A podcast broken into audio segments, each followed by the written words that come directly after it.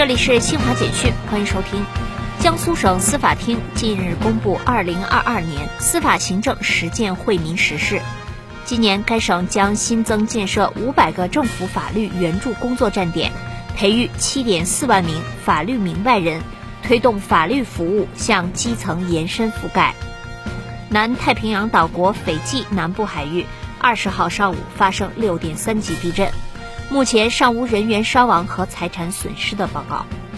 埃及旅游和文物部十九号在首都开罗以南约三十公里的塞加拉古墓群发掘现场宣布，埃及考古队在此地新发现五座距今四千余年的墓葬，保存情况良好。